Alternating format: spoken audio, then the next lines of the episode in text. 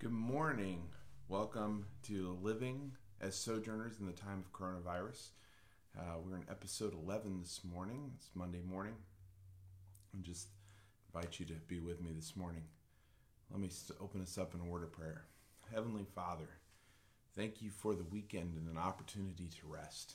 And we just ask as we come back into the swing of work this week that our thoughts would be on you, that our peace would be in you and that you would guide us each step of the way.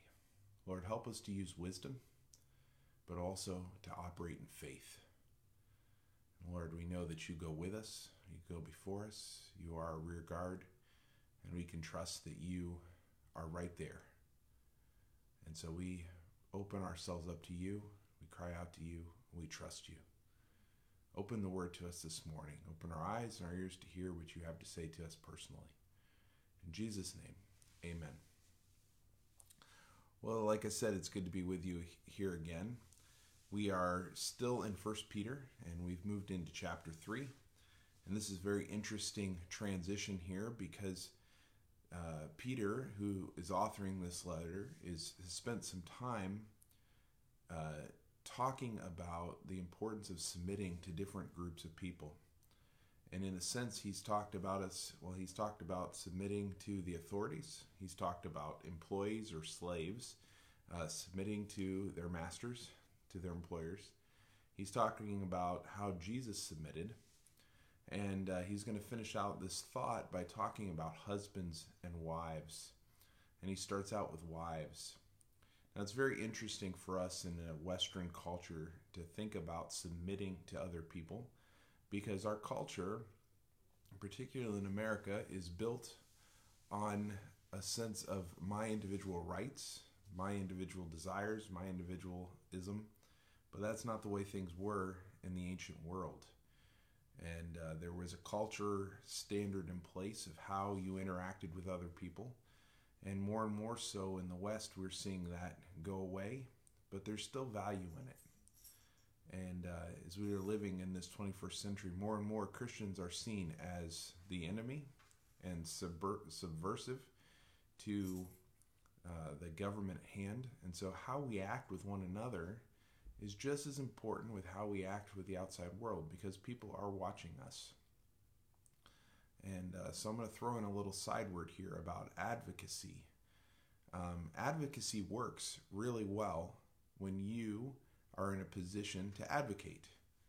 Uh, a lot of times, because of this individual spirit that we have, uh, we think that a- we can advocate for anybody. But advocatism really works best when you are in a position to leverage your authority, your influence over your peers or over subordinates uh, to advocate for someone else. If you don't stand in that position, then you have to consider yourself a martyr because you are putting yourself at risk in a way to advocate for your own people or for yourself. And really advocating for yourself is is almost not helpful. Uh, but if you're going to advocate for your own kind or others that you love, uh, and you don't have a position of influence, then you really have to see yourself as a martyr. So as we talk about this passage, just keep that in mind. Um, Peter here, he's he starts out by talking to the wives. So in that culture, wives, in a lot of ways, they were the ones that were converting first to Christianity. They were uh, usually ahead of their husbands. They were being influenced by other women at the market or, or wherever and uh, coming to Christ. For the husbands, it was a lot harder because the cultural and economic pressures. And so for them to, to give up their Roman gods, uh, to give up their culture in order to become a Christian, had a lot of economic pressures to it. And even in our day and age, you see a lot of Christian men, businessmen, who, uh, you know, hide the fact that they're Christians. Um, and this is probably not encouraging that behavior. But the goal here is to not be subversive, to not come across as subversive. So it's important to understand that this is this is written to is not written to unbelieving wives. Uh, it is written to Christian women. Uh, it's written to women who are married to unbelieving husbands, but it's also applicable to believing wives who who are married to believing husbands, um, so that their husbands can be given respect in the community. Um, this was not written to husbands. These few verses were not written to husbands to enforce on their wives. Uh, the women, the Christian women, were experiencing unprecedented freedom in Christianity, and the Romans saw this as dissenting or diversive. Um, and so you got to understand that if they are believing wives who are married to unbelieving husbands, they're also dealing with the reality of the Roman gods in the household. So Peter's encouraging these wives to submit to the point of loving their husbands, but not to the point of worshiping other gods. Um, wives then would be seen as atheists, so their how they act the rest of the time is very important uh, to how they continue to to be loving wives. So they're being submissive, but not subversive. Peter's encouraging them to submit to their husbands. In this way, they're won over, the husbands are won over by the wives' behavior, their purity, their reverence, not by being subversive. Um, for them to understand their beauty doesn't come from how well they adorn themselves, how pretty their faces are, what clothes they're wearing, uh, how well done up their hair is. And a lot of times in those days, when they had their hair done, they added extra elements to their hair in their braids. They would put uh, gold and jewelry and other things. Um, they had, uh, instead, he tells them to have an inward beauty, what's on the inside to come out. And if you've seen anybody, anybody who whose insides are taken care of well, they are so much more pleasant to be around and so much more attractive. And this is what Peter's advocating the beauty of the inner self, that these women would be confident but gentle and have a spirit of serenity, that quietness that he's talking about, that they would be serene. Because their hope is in God and not in their husbands. Women in the ancient world had very few rights without their husband. Jewish women had more rights than Roman women, uh, who the Roman women were often considered property. And so even Sarah, they're using this this model of Sarah here in this passage because even Sarah submitted to the cultural expectations of her time concerning Abraham.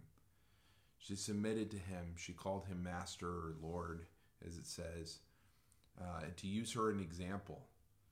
Now we know Sarah. Sarah was a very strong, proactive, confident woman who spoke her mind to her husband but she didn't do it at the cost of making him look bad in front of others.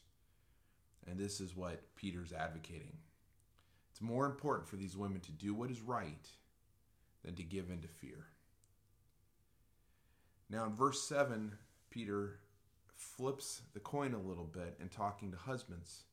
So he's talking to women, he's telling them to submit, but he's really telling the husbands also, these Christian husbands, to submit to their wives.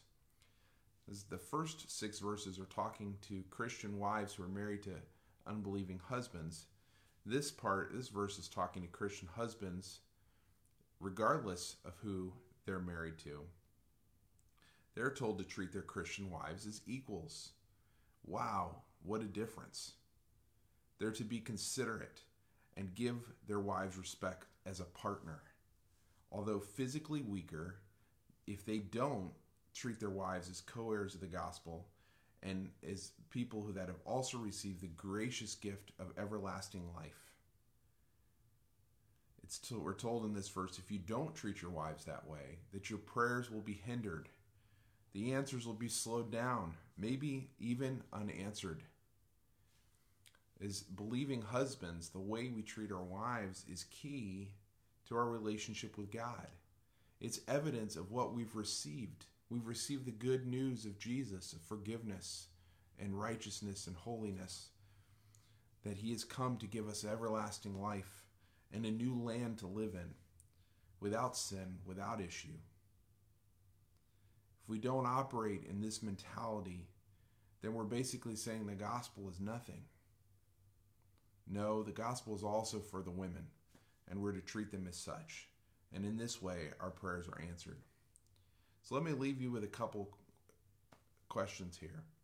As you're thinking about this verse and you're thinking about how you're living your marriage out in front of others, if you're married, does your marriage look to those? How does it look to those looking on? Is it authentically displayed? Do you have the other person's best interest at heart? Are you pointing them to Jesus by the way you respect and honor them? And in so doing, pointing others to Jesus as well. If you're single, do you treat people of the opposite gender with respect and honor that is due them in Christ, regardless of their status with Christ?